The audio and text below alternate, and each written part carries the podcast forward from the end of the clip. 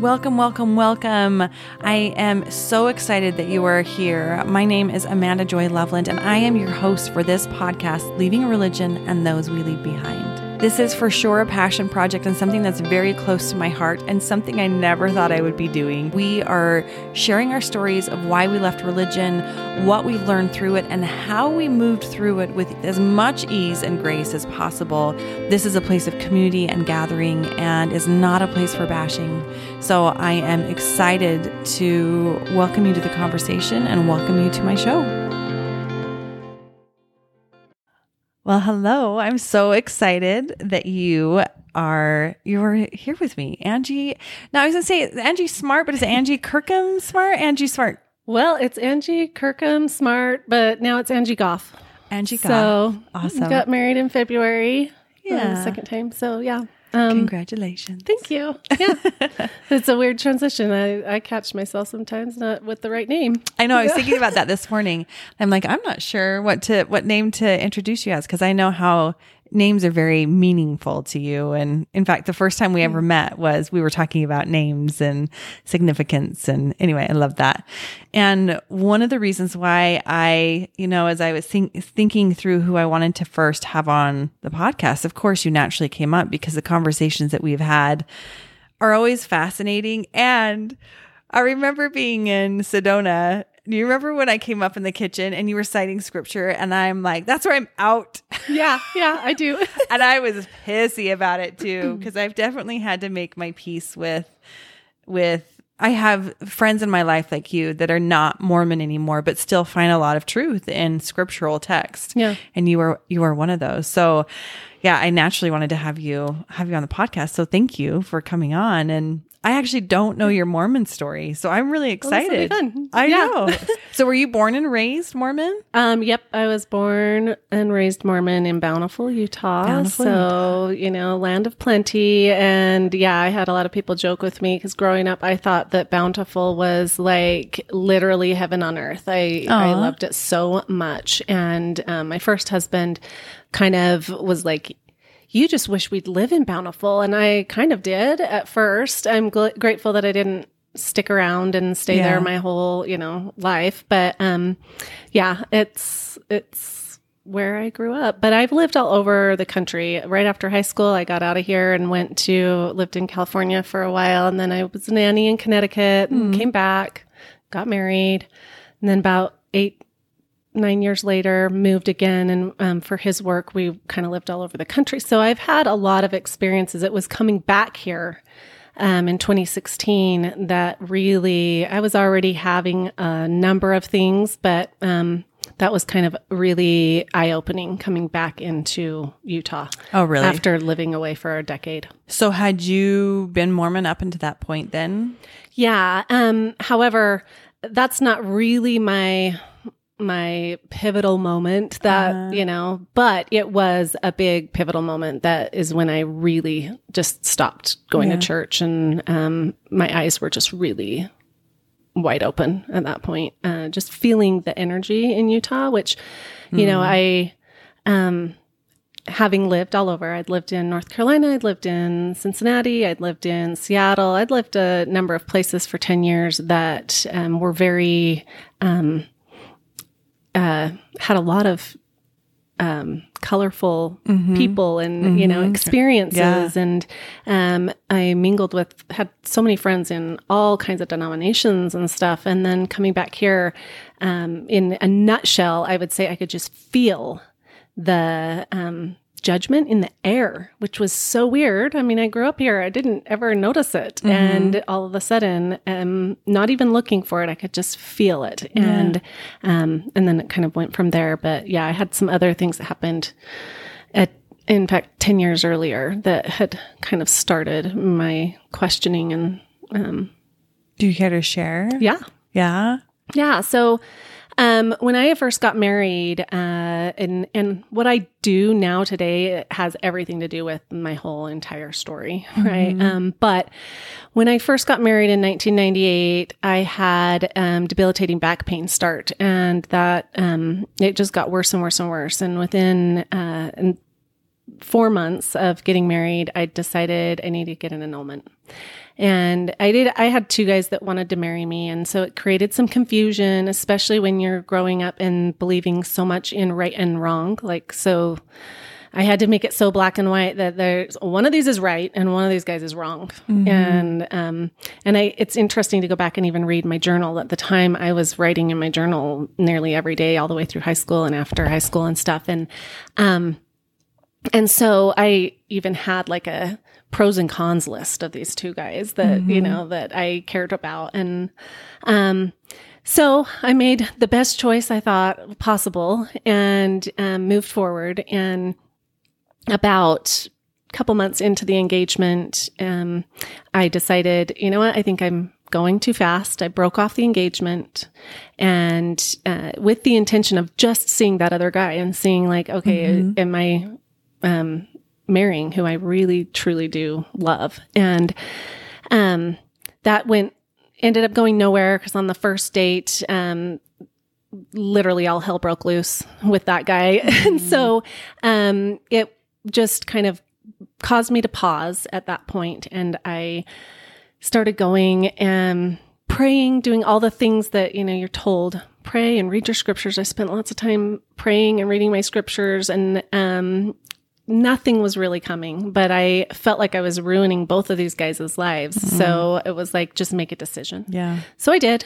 And um, then went forward with the marriage. And, um, and then right after I got married, back pain started. And then four months into it, decided to get an annulment. And with that, I did what probably a lot of Mormons do is went and talked to my counseled with my bishop about it, you know, and mm-hmm. my bishop was like, "Oh, no, no, you're just getting cold feet. This is normal, you know, um just, you know, just muscle through it, go home and pray and and stuff." And I did, and a week later, making another appointment with him. Nope, I think I'm still at the same conclusion. I I think I need to get an annulment, and I was told again, "No, no, no. Like you're just not understanding your feelings." Mm-hmm. And um so went home, did some more praying, and a week later, made another appointment and literally in a month i saw my bishop um, at least once a week and that last time when i called uh, the fourth time he said well i'll only see you if you bring your husband too mm.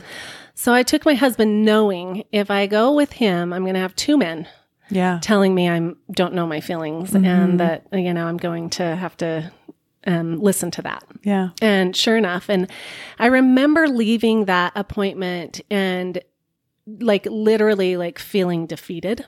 Yeah. I knew what I needed. I knew what I wanted and I felt defeated and I um, walked away going, well, suck it up, Angie. And, you know, just, just do this thing. You've married him. Now, you know, just move on. Yeah. And, um, and I, the last thought was, I guess your feelings don't matter you know, to myself. Mm-hmm. So I did. I went on. We, we um, I don't know, about a year later, we decided to start trying to have kids, and um, we did. We had four kids successfully, and um, but one of the moments that was really um, huge for me was living with this debilitating back pain and. Uh, seeing a, a, ton of doctors throughout the years, at least a dozen, and they didn't know what was wrong with me um, in in 2000. So I was married in 98. In 2006, uh, I had been studying the mind body soul connection for about mm-hmm. a year, really in depth, and finally realized, okay, I got to apply everything I'm learning. And I did. I sat down one night, I applied it. Um, I won't get into that, but it was a lot of mental reframing and visualizing and, um, gratitude was involved and compassion for my younger version of myself. And, um, and then I woke up the next morning and I was pain free. Mm, wow. And, you know, I had like all those years, mm-hmm. eight, at least eight, where I'd had dozens or more um, blessings and prayed nightly that this pain would go away. And when doctors couldn't find out what was wrong with me, and then I was really at a loss. And mm-hmm. all of a sudden, the pain's gone, but I knew exactly what I'd done. Yeah. I'd applied everything I'd been learning about healing and it worked. And so, uh, of course, I my husband saw me wake up without pain and he's like, what is going on? Like, you're not in pain and, Right. and you normally are. And I said, yeah, I think everything I did last night worked. This is crazy. And I was in a state of disbelief probably for a few years, thinking any day it could come back. This pain could come back. Yeah. Like, have I really done this? And um, as I talked to some of my siblings, that you know, oh, you didn't do that, Angie. It was all the all the blessings finally worked, and I was like, well, that's not the God I believe in. Like, why would Yeah. a God withhold a blessing? You know that Uh-huh. I want or need. Mhm. So I'd understood how to get myself into alignment, thoughts, feelings, actions. You know.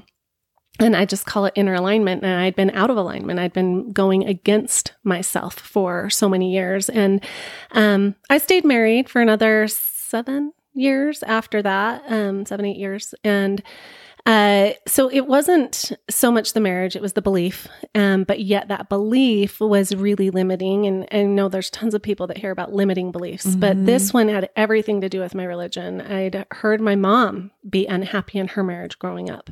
And that um, unhappiness, and as I heard her literally say, I should have married this other guy Mhm. It instilled in me the deepest fear because growing up Mormon and knowing that when you get married, you're married for time Right, and that's it. all eternity. Yeah.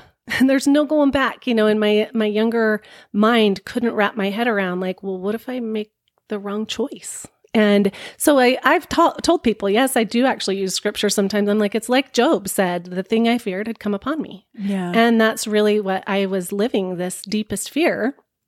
And um, and it had turned into back pain because the body's an instrument of the mind, and my body, Mhm. that's what, you know, I was going against myself. So it resulted in illness and decay and um, disease and whatever, what have you. And so um, when I got myself right with myself, the pain was gone, Hmm. you know? And so for family That's members, it is, Yeah. you know, and and I still sat in awe, going, "Okay, wait, wait, wait. If this is really how it works, then we're all fooled." Being told that only men have the ability to heal you, or Right.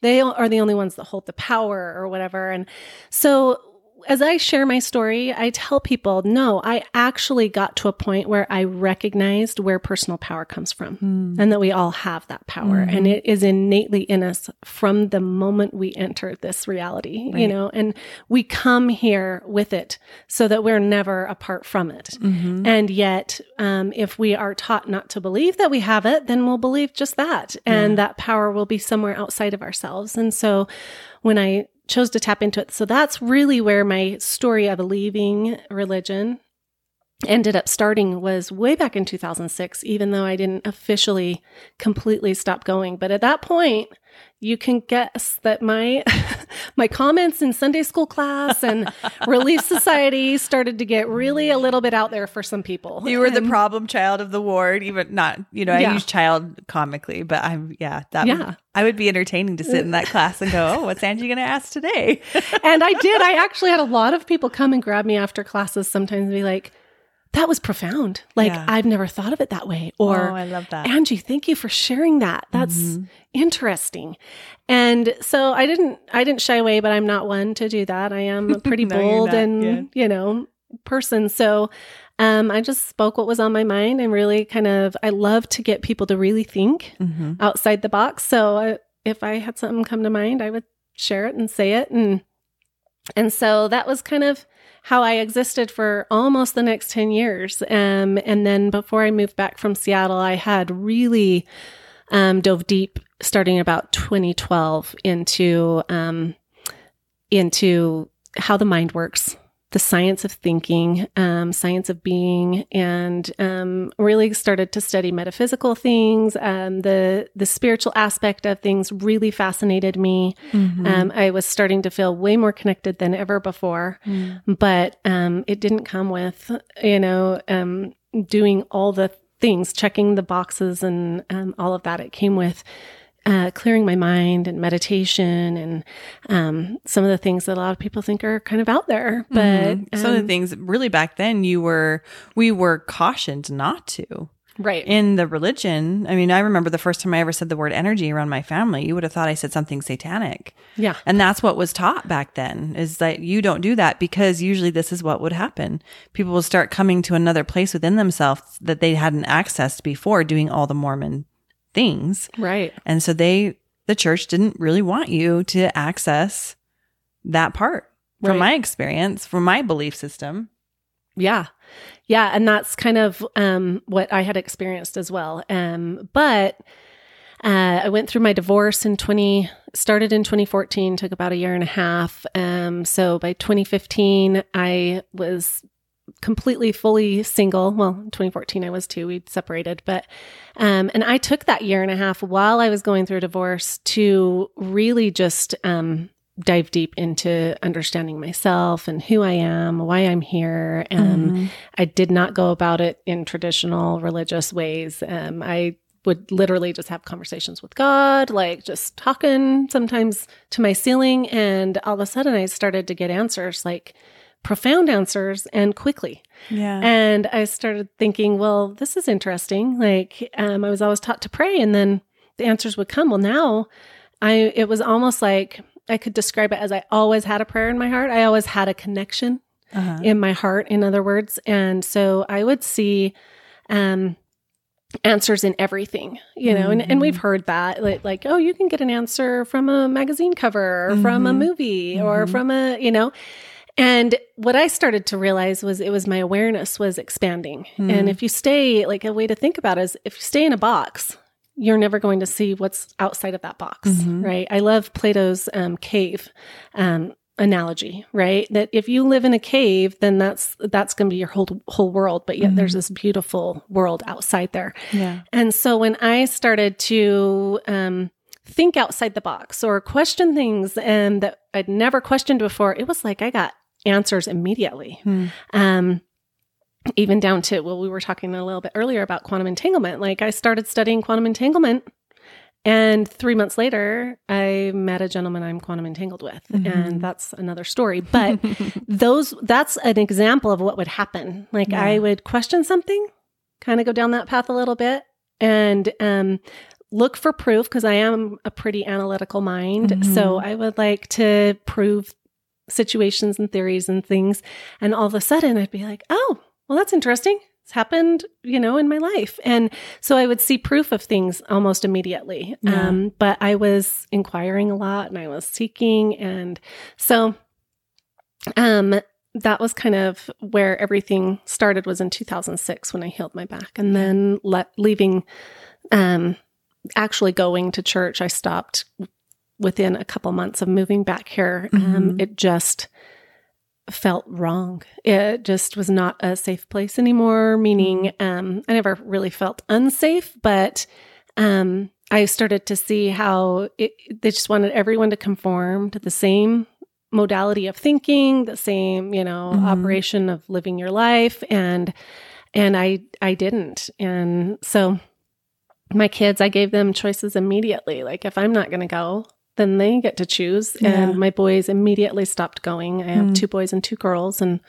and my girls kept going for a little while for more the social aspect of it. And within a couple years, both my girls had stopped. And um, to listen to my kids, they're very aware and they're all very unique and different too. They're not like just Yeah. following, doing whatever. They've each got their own reasons why, Mhm. you know, and their own experiences. And um, I've never forced it on any of them. But my ex husband, I think he still considers himself active Mormon, but he doesn't.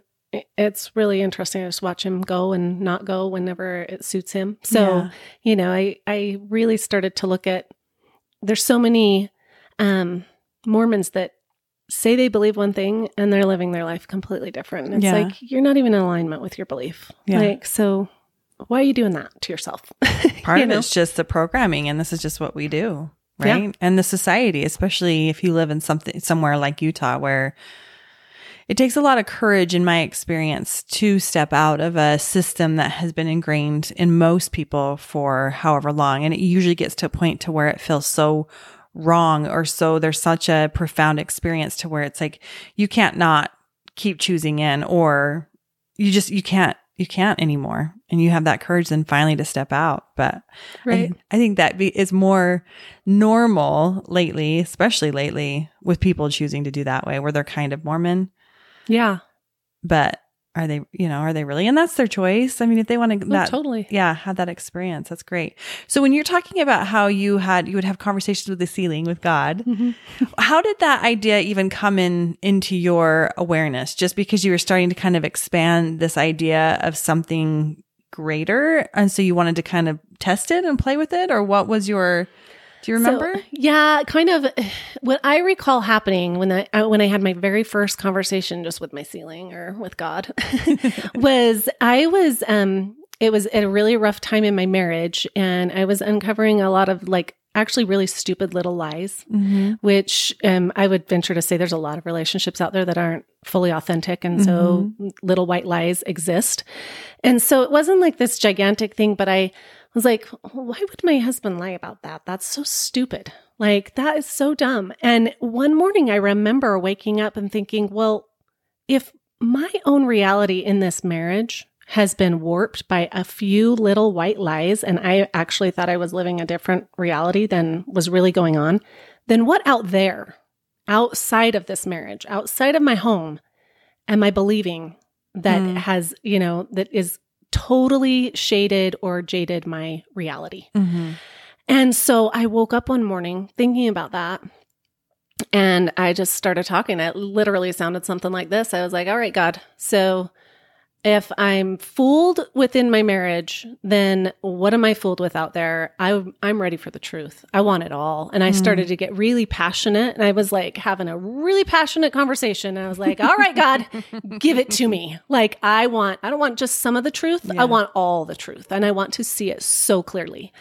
And it, I know that, you know, my, the way I would describe it is that in that moment, that was me opening myself up, stepping outside of the box Yeah, to say, I'm ready to see what I haven't been ready to see before. Yeah. And I'm willing to look at it and um, question it and Mm-hmm. not just, you know, um, close my eyes to it and pretend like it doesn't exist. And so in that moment, I, I was, like I said, I was studying um, the science of um, thinking, and I'd actually hired one of the greatest thought leaders in the world. Um, I had been intrigued with thoughts, feelings, actions since I'd healed my back in 2006. So here we were, eight, seven, eight years later, still intrigued with it. And um, with that came, you know, studying some of these teachers that and looking at their background. Well, what were they? Oh, well, this guy was 33rd degree Mason. Oh, this one. And so I kind of went down that and went, what is this about 33rd degree Masons? And it's not like I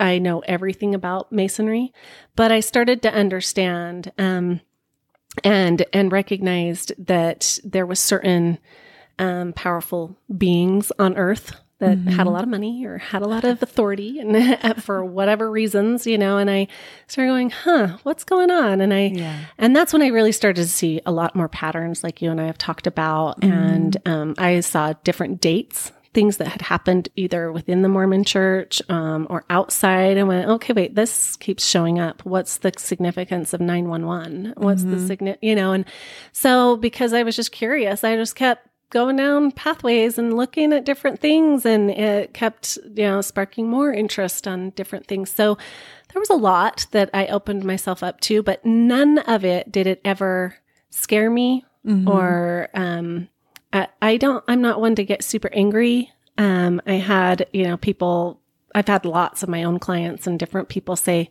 How can you leave religion and not be angry at it? And I'm like, Well, because everything serves its purpose. Yeah. Like, so I figure if I was in a place at a certain time, that's what I was ready for. And when I was no longer needing it, I graduated, you know, or I left.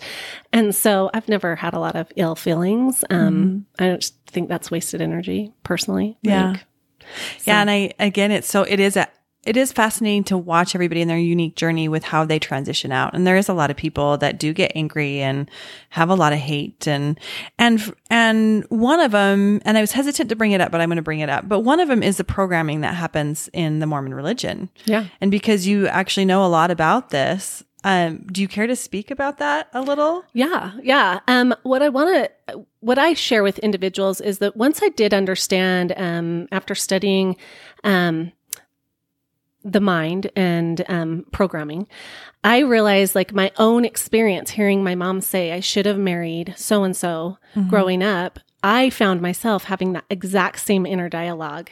And so I went, oh my gosh, like I was programmed because our environment programs us, Mm-hmm. words program us. But if you could understand, experience teaches.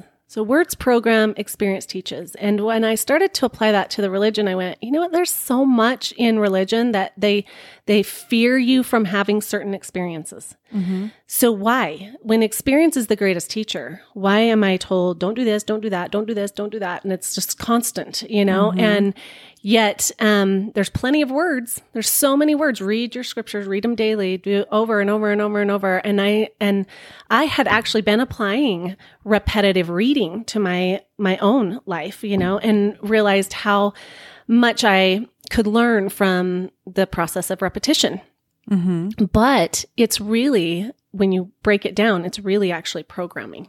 You learn from having an experience. And, um, and so I started going, well, you know, why, why do we have to avoid certain experiences? And then I would realize, you know, go to conference or you go to sacrament meeting and, and they even share that. I don't know. I think it's a scripture somewhere like the vain repetition. Of, Oh, yeah. You know, and there's this scripture that talks about those that practice vain repetition. And I went, wait a minute. That's exactly what they do. They practice vain repetition. It's a, it's in the sacrament every single week. Yeah. You know, how many people actually drop into their heart in that Mm-hmm. moment and, and enter that space?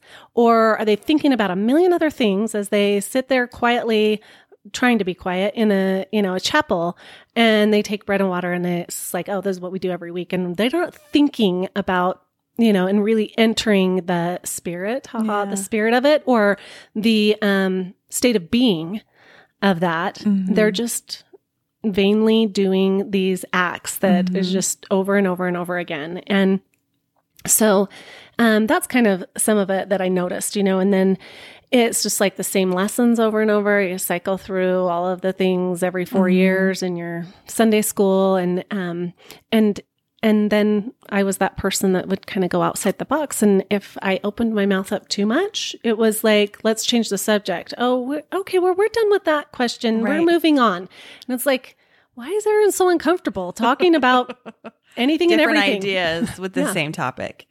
Yeah, I remember teaching a gospel doctrine lesson and I had I had some older people in my in my class. And I remember it was a lesson around um the eye of the needle, that camel, like the camel can't enter through, you know, that whole Straight as the gate, Yes. the way. Yeah.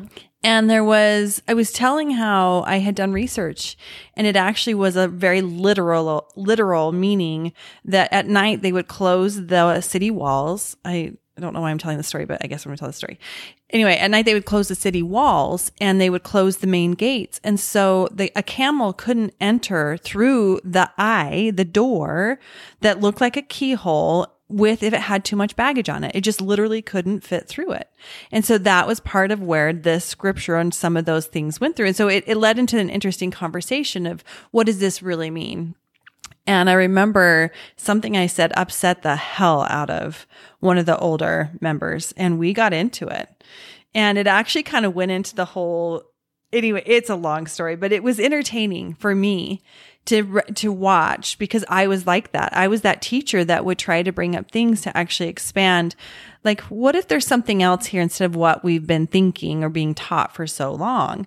And anyway, so I was similar to you. I'd actually got letters after I left religion of I can't, I can't go to Sunday school anymore. It's so boring. Miss your lessons because there is that part of us that you, you know, at the most part, we do want to be stretched and we want to think differently and we want to step out of the box. And that's why a lot of us have chosen to step out of religion.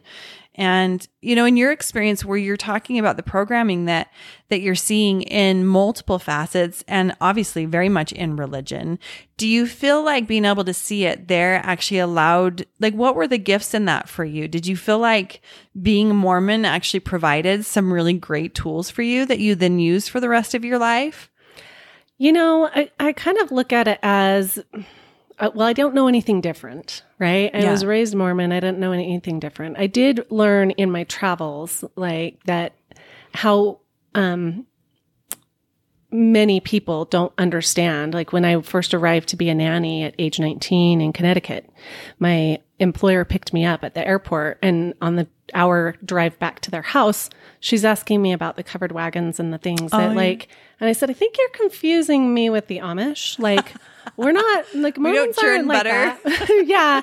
And she's like, oh, that's so interesting, you know. And we we'd had plenty of conversations. Um, of course, we didn't have video conferencing back then, but we had plenty of conversations over the phone. That, and she never asked about any of that. But um, I just realized how little people know uh, or knew, you know. And then living all over, I had I had friends that were Methodist, friends that were Catholic, friends that were Buddhist, friends that were like from all over. You can imagine living in Seattle. I had Yeah. like all kinds of friends. Um, and just realizing and, and seeing people's actions when they don't, um, actually put off an energy or put off a, a sense that they think you're different than them. They just see you as a human, you know, and that is really interesting. But yeah, I don't know that. I just that's all I know. I only knew a Mormon background and so um I have no idea what it would have been like not being, you know, not having that as my background and have I lended to towards it? Yeah, but the interesting part is um I do quote scriptures. I quote from any book where I feel like there's been truth. Yeah. Now here's what's funny. I never quote from the Book of Mormon Oh, really? ever. Um, uh, there's a few uh, scriptures in like D&C that I've used over the years. Um, one is, you know, that there's a, a law irrevocably decreed in heaven, mm-hmm. and that it- when we obtain any blessing in this life, it's because we have obeyed a law. Well, that's true. Mm-hmm. When we go with the law, we reap the the results that we desire. Mm-hmm. When we go against a law, we don't get what we desire. So that one resonates with me because it's just saying, you know, you're following the law or you're not following the law. And what is that law? It's the law of love. That's all it is, is, you know, law of creation. But um, I quote from the the Bible. There's been a lot that have come to my mind, and quite frankly, this is not something I could really even help others understand. But I I get so much more out of anything that I read in there. I have a way deeper understanding, and it literally just comes to me. And I know that that's just awareness. Since you left You know? Mormonism or e- Yeah. even when you were in? No, since. And I know that, um, you know, they, they say that the first five books, for instance, of the New Testament written by Moses, that he wrote it in code. So that if he knew that people's hands would get on it, that they would try to change things, but the codes are there. Hmm. And now doing what I do with um, mindset reprogramming and DNA hmm. reprogramming, that I understand how certain codes get lit up in us, just hmm. like mine. That, that's a very good example. Hearing my mom say something, it lit up a code which caused back pain. And it was the same back pain my mom had, same back pain my grandma had. Well, it, it would not have turned into back pain Yeah. if I never had those codes lit up in me, you know, and sound is everything. In the beginning, it was the word, Yeah. the verb, the sound. That's what it is, you know, and so we create from sound. And so by hearing certain words, they can light up um, c- certain remembrances in our um, consciousness. And so I've just really used that a lot. And I don't, yeah, so I don't know what I would have been like not being raised Mormon and having that background, but I didn't, I wasn't raised in a hardcore, you know, Mormon family. Mm-hmm. My my parents tried to have us go to church every Sunday. We were active, but we did not have family home evening. We did not say family prayers on a regular basis. And but did I? Yeah, I, I kneeled at my bedside, uh, even mm-hmm. on my own, you know, and Yeah. and all of those things. I did. Tried my best to follow the rules and everything, but um, that's it, it's all I have for my Yeah. like to go off of. Yeah. So I've when used it. you when you did finally make that choice to step out, did you feel like you went through any grieving p- phases at all, or did it because you had already started unraveling what you know ten years earlier? Was it ten years? Yeah, it was 2006. So, you know what? That's that has been an interesting topic, especially right now. A lot of people are talking about awakening and things like that, mm-hmm. right? And sometimes an awakening can prompt a leaving religion. And mm-hmm. I I've had friends leave, not just Mormonism. I've had friends leave Catholicism. Like they've their waking up has been very similar to my friends that wake up, you know, that are Mormon. And so I want to pause you for just a second Yeah. because some people may not understand what an awakening is or waking up is. Do you mind just speaking to that for just a second so that we can put a little context behind that? Sure. It, I think that when when we wake up, we start to re- realize that um, that there's an illusion that we've been living under, you know, mm-hmm. and that illusion can be all kinds of things. Like that's why I say my awakening or my leaving religion. It all started in 2006 when I tapped into a personal power mm-hmm. that I truly believe everyone has access to Right. but you have to believe it. Yeah. And so if you don't change that belief, um, if you've always believed it's in someone else's hands, even a doctor or whatever, then you are going to be right. And so you're going to have to wait on that doctor to heal you or on the priesthood holder to bless you. And um, awakening is just realizing your infinite worth and you're your, more than this human body and this Yeah. existence. the way that I describe it is we're all a God seed. Um, I don't care what you what you think of as a source. You know, there's mm-hmm. some something creating something, Right. something creating all of us. And so in my my vernacular, I say we are all a God seed. Uh-huh. So you are a literal seed. You have God seed in you. You have God power in you. Mm-hmm. But if you think it's outside of yourself, you're going to wait for a while till it, till you actually access it. And so that's kind of my idea of awakening is just realizing who I really am, and that is I am a being of light and love, and um, you know, and then nobody can take any of that from me. So unless I give it away, and many give it away unconsciously, they're just Yeah. giving away their power. Yeah. Um, Thank you for sharing that. I think some Yeah. people don't know. And so that's why it's like I wanted to pause for a minute and just touch on that for a second. But to continue your story as far as, you know, was it a grieving process when you stepped out and yeah. Right. So yeah, mine was there's some people that have that awakening and it's just like spontaneous. It's so quick and it's like I'm done. all happens at once and that can feel really overwhelming and i know that there's people i know many that have had that kind of an, an experience and yet mine i would explain it as being a little bit slower was probably easier to take in um you know because i i did but was it hard still yeah my back pain was it was miserable i was really debilitated for almost 10 years in my 20s to- into my early 30s some of the best years of your life and um I wouldn't trade it for anything because it is what helped wake me up. Yeah. But then, um, so I had my my healing in 2006. Then I just started getting more and more curious. I started reading books that maybe I wouldn't. I even remember my dad. Um, he came and watched my kids once, and I had a book on my nightstand called The Spiritual Man, and it's by an author named Watchman Nee. He was Christian at the time, and um, but this was a big old 700 page book sitting there and i was i was enthralled with it it was really fascinating and um, was one of these first books that you know you step out of the mormon church anyway and you, you're not buying all your books at deseret book like you know this one was gifted to me and i loved it and i was reading it and i came back from that trip and my dad approached me and he said so uh he was really uncomfortable. This is kind of how my dad operates. And he's like, So there's a book on your nightstand. And I said, Yeah, Spiritual Man. Like, it's a, such an awesome book.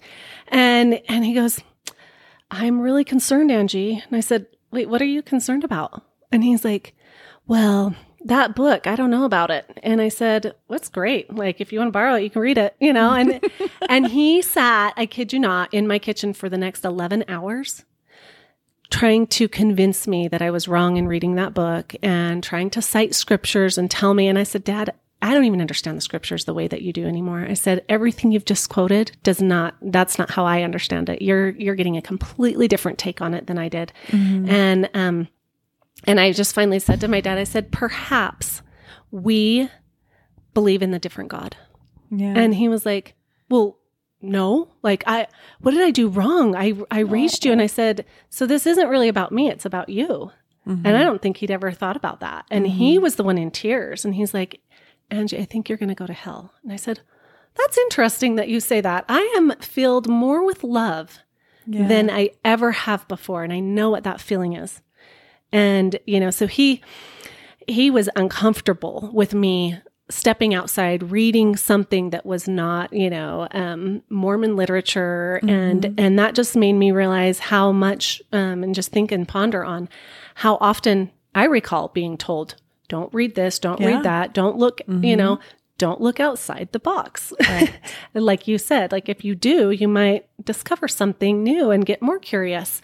And yet, And be led astray. right. And yet curiosity, like I I am a very curious being. Mm-hmm. And this, you're talking about people that are raised in a church that started from a very curious 14 year old. Right. Really? We can't all ask the same questions and we can't all go down the same path. And if it doesn't lead us to the same place, we're wrong, Right. you know? So Yeah. So how is your relationship Right. with your dad now? Is he still Um, Mormon? he's, yeah, my whole family. I'm the, I am that black sheep. Mm-hmm. Um, but yeah, mine was, um, my relationship with my dad's fine. I I definitely have pulled away from my family. Um, I've noticed it's sort of like my days in Sunday school when I would say things that would make people uncomfortable. If I'm with a family gathering, I usually think outside the box because that's how I think now. I'm not trying to test anyone. I'm not trying to um, be difficult. I'm just being authentic. I'm not going to pretend and have a conversation where, oh, let me just join you in what you're willing to talk about. Like, Yeah. if I have a different thought, I'm going to say it and share it. And I've recognized that it makes my family really quite, meaning my siblings, really quite uncomfortable. Yeah. But yet our children recognize it that, like, I left a family gathering last Christmas and I remember my 17 year old son. We got in the car and he just took a deep breath and, and like let out a sigh. And I said, What's up? And he goes, Oh my goodness. We can stop talking about the most petty, lame things and we can actually finally be real. Yeah. And I said, "Oh, you you experienced it that way too?" He goes, mm-hmm. "Mom, you can only talk about a casserole recipe for so long. You can only talk about how you bought the wrong size of shoes for your son for 20 minutes. Like, oh. really?" He goes, "Why can't we talk about things that actually matter?" Yeah. And I said, "Yeah, that's kind of an interesting thing. They they mm-hmm. stay where it's safe because if you get you know too outside the box, you're going to get really uncomfortable." Well, and that's what they know. Right. I think that that is one thing that most, and I'm sure you've had this experience too. One of the biggest pain points is losing your community and the family aspect and how to navigate. And I think to everybody, it's a unique experience and what you choose to do. I've learned I do keep my mouth shut. So my family engagements, I'm not super close with my brothers. I don't know that I ever will be. Yeah. And I'm okay with that. Yeah. You know, I'll still show up. I'll still interact. I'll still do what, whatnot. But it, again, everybody to each their own, but you do get to a point to where for me, it's not worth it because it does force them to question or it will be a trigger point or it will be, you know, if I have a different way of thinking about something yeah. and I've just learned to, I'm just gonna shut my mouth and that's okay. It Right. doesn't mean they're right and I'm wrong. no. Just means I'm choosing to be there, but I'm also choosing to be there on my terms Yeah. which means I'm not going to get into anything. And that's great that they want to talk about this. I don't agree with that in one, one ounce of me, but all right. Have Right. Yeah. And you know, it's really interesting. One thing that came up for me recently, Amanda, is that if people, um, test me or, or ask like, well, you know, you, family's everything because of course the, that's really in, ingrained in everyone, Oh, yeah. especially in Mormonism with Mm-hmm. eternal families, right? Family's everything. Well, if they got familiar with scriptures, and I don't remember exactly which one this is, but I know it's in one of the first four gospels in the New Testament. It talks about how, um, according to Christ's teachings, of course, Christ never wrote a book. I think that many people would have tested him on, you know, they would have challenged what he said and questioned it. So I think he just didn't write a book. But there's a scripture that talks about how you, in order to have a connection with God, um, you have to be willing to give up everything, including your parents, your children. What are you willing to give up for that connection with Source? In other words, another way to look at it in like the new age would be if you want a connection with that divine energy, when you are really tapped in and you get answers quickly, what are you willing to give up? Yeah. If you have a hard relationship and it's it's really um a volatile and every time that you lean into that relationship whether it be with a parent or a child a sibling and it just leaves you frazzled is that worth it Right. to cut off that connection, Mm-hmm. you know, to to source and have answers come quickly and be divinely guided and because Mm-hmm. I know what that feels like now. And what am I willing to give up for that? Yeah. I'd actually be willing to give up everything Mm-hmm. because that matters more to me than anything. And that's hard for a lot of people. Oh, yeah. I love my children dearly. I love my spouse. I love, like, I love my family of origin that I came from. But if it's always going to be um, difficult, and and it's not with my children, it's not with my spouse, but with some of my siblings, it most certainly is. Yeah. You know, and they they can't let go and just say Angie's having an experience that she wants to have. I chose it. You know, that mutual respect. Mm-hmm. Right. And that every time I turn around, I'm getting sent a conference talk or a, you really should be reading this or you should, I'm like, stop shooting me. Like I'm, I'm have, I'm happy as can be. And my only thing back to them, my recourse is look at my fruits. I have a very healthy body. Mm-hmm. I have very healthy relationships close to me. Mm-hmm. Um, I'm successful and I'm doing what I love And you're happy. and I'm happy. Yeah. So by their fruits you shall know them. Mm-hmm. Know what? Somebody who's actually getting the results that they desire. Yeah.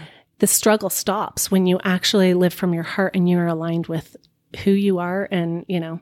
So Well, I know Yeah. th- there's that one, and I don't know if this is just a an unconscious belief or just a oh, I don't know what to. I don't believe that there's any teachings around it, but there is a belief that when people step out of the Mormon religion, that they will be un- unhappy, that mm-hmm. they are going to have consequences, trials, tribulations, yada yada yada. For me, in my experience, when I would, I've been, you know, I got divorced, left religion, and then was married and divorced a few more times until I found my person. And I've had some really challenging experiences since I left religion. And there was a part of me that was like, oh shit, they're they're they're gonna think they're right, right? Right, yeah. And I had to make my peace with it. With you know what, let them think what they're gonna think. I know that what I'm doing is, you know, it's coming back home to myself. When you start tapping into that source energy, that God energy mm-hmm. that is within us, you're coming home to yourself. That yeah, I would give up, and I did give up pretty much everything. yeah.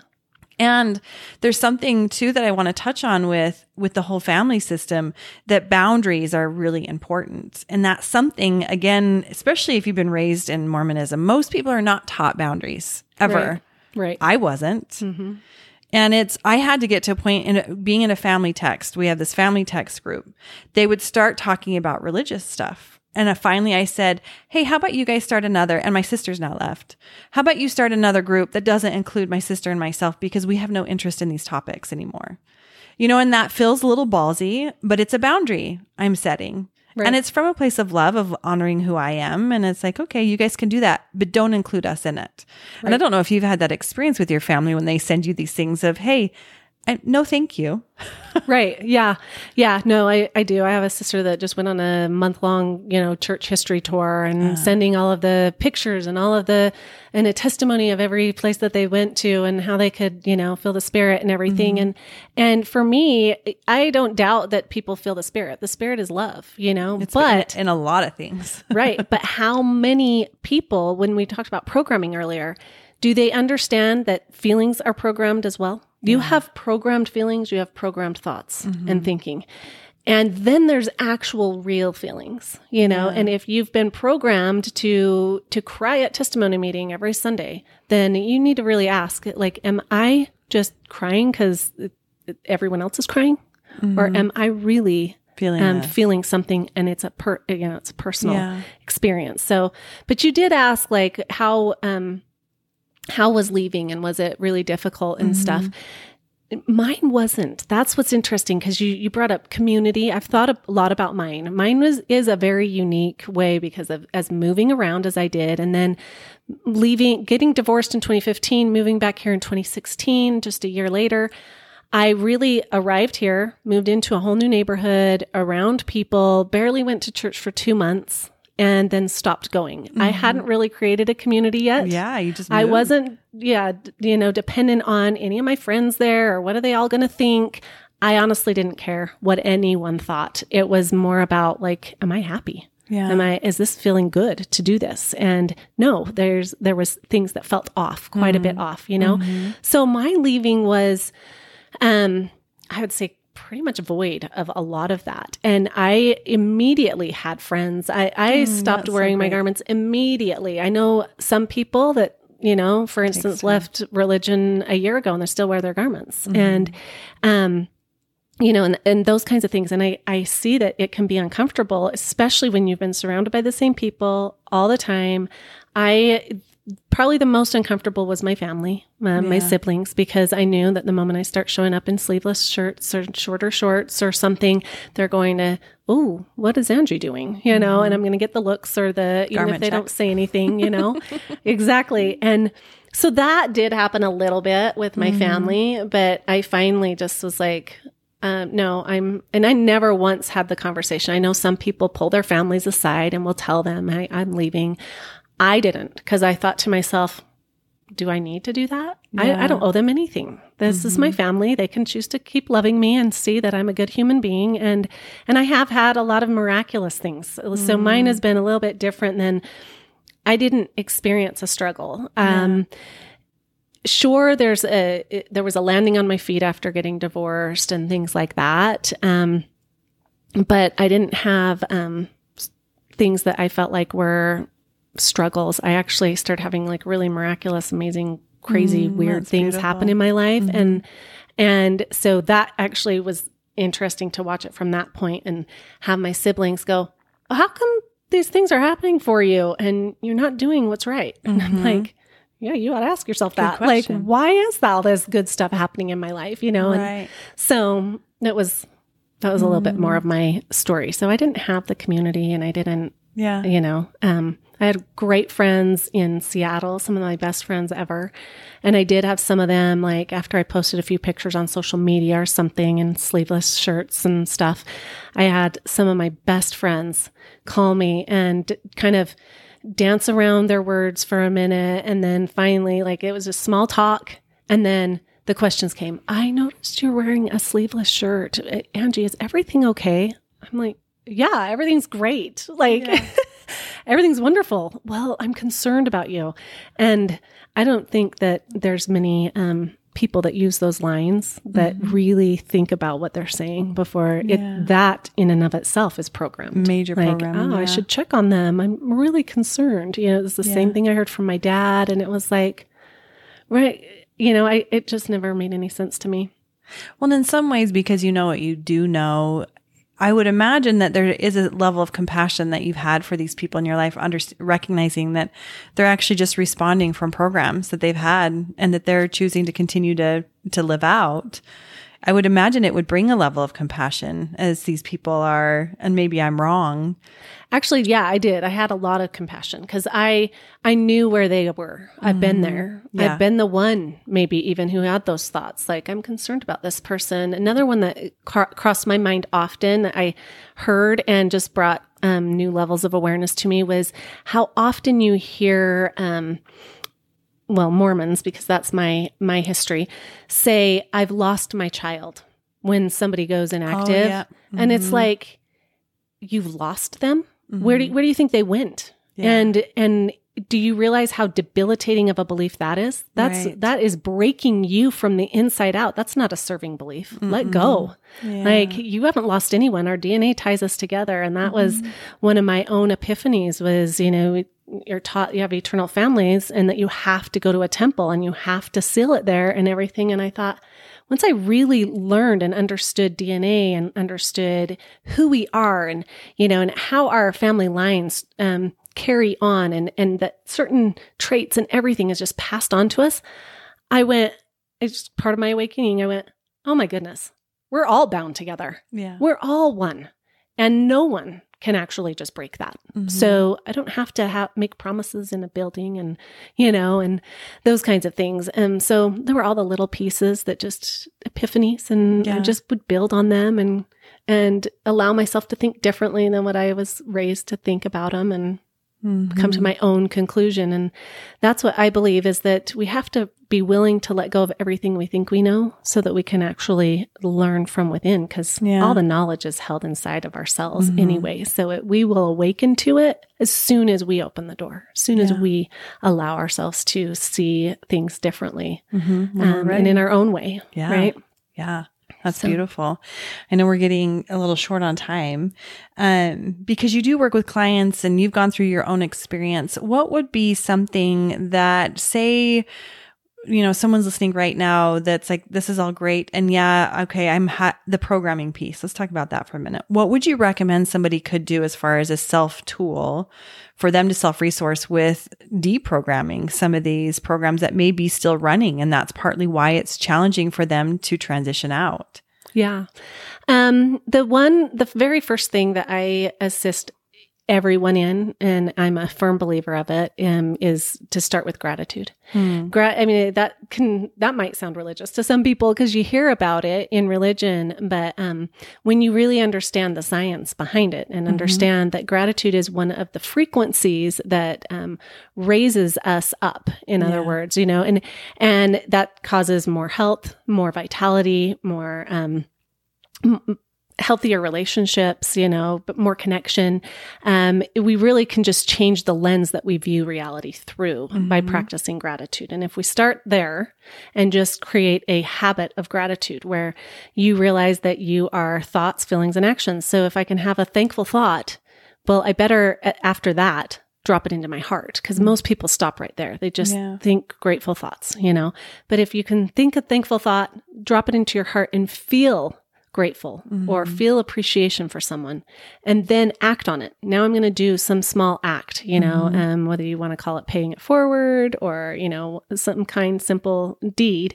Um, when you, when you take it through your whole being, it changes your state of being. Mm-hmm. And that one helped me a lot. I worked on um, creating habit of gratitude till for months and months and months. So I was literally driving down the road being grateful for mailboxes and gutters and like, and, but it was really, I'd become it. I'm not mm. making that up. I would just, I would be in tears. I, it was like, as you awaken to, like your emotions, real emotions turn on, you yeah. know?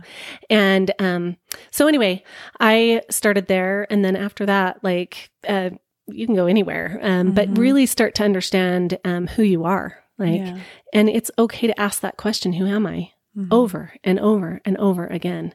And you'll be guided. Mm-hmm. I've definitely been guided to learn more and more about who I am, where I came from, who I came from. And, um, and it didn't come all at once. It's it's been years and yeah. I get little pieces all the time, new epiphanies, new um, awarenesses. I've had dreams, I've had um, visions, you know, and, mm. and that mm-hmm. sounds funny because we're here Doesn't talking about, to me. you know, yeah. But when you first, I think sometimes when you first leave religion, you think, well, they talk about that in religion, but do people really have those, yeah. you know? And, and I didn't until I left. Right. And, you know, I did have some experiences here and there, but now they're like regular occurrences. Mm-hmm. And, and that's why I just feel like it's when you're really tuned in, tapped in, turned on, and, you know, yeah. um, so I would say, I would suggest anyone a real gentle start is to just practice gratitude. Mm-hmm. And even as you're leaving, because you think you're leaving so much behind. Yeah. And yet, be grateful for what is ahead of you. Be grateful mm-hmm. for what is um, right there in front of your eyes, you know, mm-hmm. and be present. And well, and even grateful for what you did experience, because there is a lot of gratitude that you can give for the experiences that you did have, even though if you're choosing out of something, there's still opportunity to give gratitude and see see the gifts in what was and now where you're going at least yeah. in my experience. I don't know if you agree with that or not. But. Oh, 100%. Yeah. I, I have no ill feelings. Mm-hmm. Um, but I will say that I see through the illusion, you know, and, um, the one thing that, um, I, I believe is a travesty, if I were to say and, and go that bold, is that in pretty much every big box religion is that they, they teach women that they're not you know they're not as um, priesthood holders or mm-hmm. um, as powerful as men and yet it is a yin and a yang yeah. it is a divine masculine divine feminine balance that is what we're seeking even mm-hmm. within ourselves and um, So well, you had Christ and Mary Magdalene that were together when he healed. yeah, and she's left out of the equation. Yeah. You know. Yeah. Yeah. Um, and yeah, so that that's kind of my take on it is that it, without that balance and even the gratitude I spoke of, gratitude balances your right and left hemispheres, which is Mhm. balancing your masculine and your feminine. It's balancing you. Mhm. And when you're more balanced, you actually end up being surrounded by individuals. You'll come into contact with a partner that's more balanced, you Mhm. know? And so when you start to see that, it's, it's beautiful Yeah. in our lives and in our relationships and, um, moving forward. And so it can be that simple. And that's what I would just leave it at that, um, with our, you know, shortness of time, but gratitude is one of the greatest things that we Well, can do for ourselves. Well, thank you. And then if someone wanted to, because I know you do one-on-one sessions, and Yeah. you're and you're brilliant. If someone wanted to get in touch with you, what would be the best way? Um, probably right now I'm having an entire website revamped. So, um, probably my email and it's Angela Dawn, Mm-hmm. exactly how it sounds, A-N-G-E-L-A-D-A-W-N at inlightenyou.com. And that's I-N-L-I-G-H-T-E-N-Y-O-U. And yeah, I work with mindset reprogramming, um, a life, st- you know, a life coach and, um, a spiritual intuitive and, uh, so anyway, I, I can help with all kinds of different things. And Awesome. there is a lot of people like you've come across that, um, especially in this neck of the woods where we live, Mm-hmm. that are, um, considering leaving or in the Yeah. middle of leaving religion. And, um, I think it's just going to increase because that part of that spiritual awakening is, um, Rampant. yeah, Yeah. a big part of it. For sure. And I'll make sure I'll put your email in the show notes. So if you're trying to get a hold of her, I'll put it in the show notes. Look for it there. Thanks. That's But nice. Thank Yeah. you so much. In fact, I'm sitting here. I'm like, God, man, you and I could have some interesting conversations. Maybe we'll do a second Yeah. because we could talk about all sorts of things. But yeah, I appreciate you. It's Thank so you so much for being here. I'm so thrilled for what you're doing. This Oh, is so you. needed. And there's so many people with a lot of questions. Yeah. And I am a, kind of a bookworm and a nerd, and I've read thousands of books, and and I find a lot of answers as I put mm-hmm. pieces together. But there's a lot of people out there that aren't like that, and so Yeah. then they just kind of flounder, and they're looking for questions, you know, or Yeah, people they that don't know where to go. Yeah, Yeah. this is going to be a great tool. yeah. I'm so excited. awesome. Well, thank you so much. I appreciate you. Yeah. Thank you for joining us today. Man, each time I have one of these interviews and these stories that are shared, they are always so beautiful and so touching. I hope that something resonated with you, maybe it was an answer to something that you are seeking. You can find me on my website at amandajoyloveland.com for more information or more conversation there, or on social media at amanda.joy.loveland. Have such a beautiful day, and remember, you are not alone.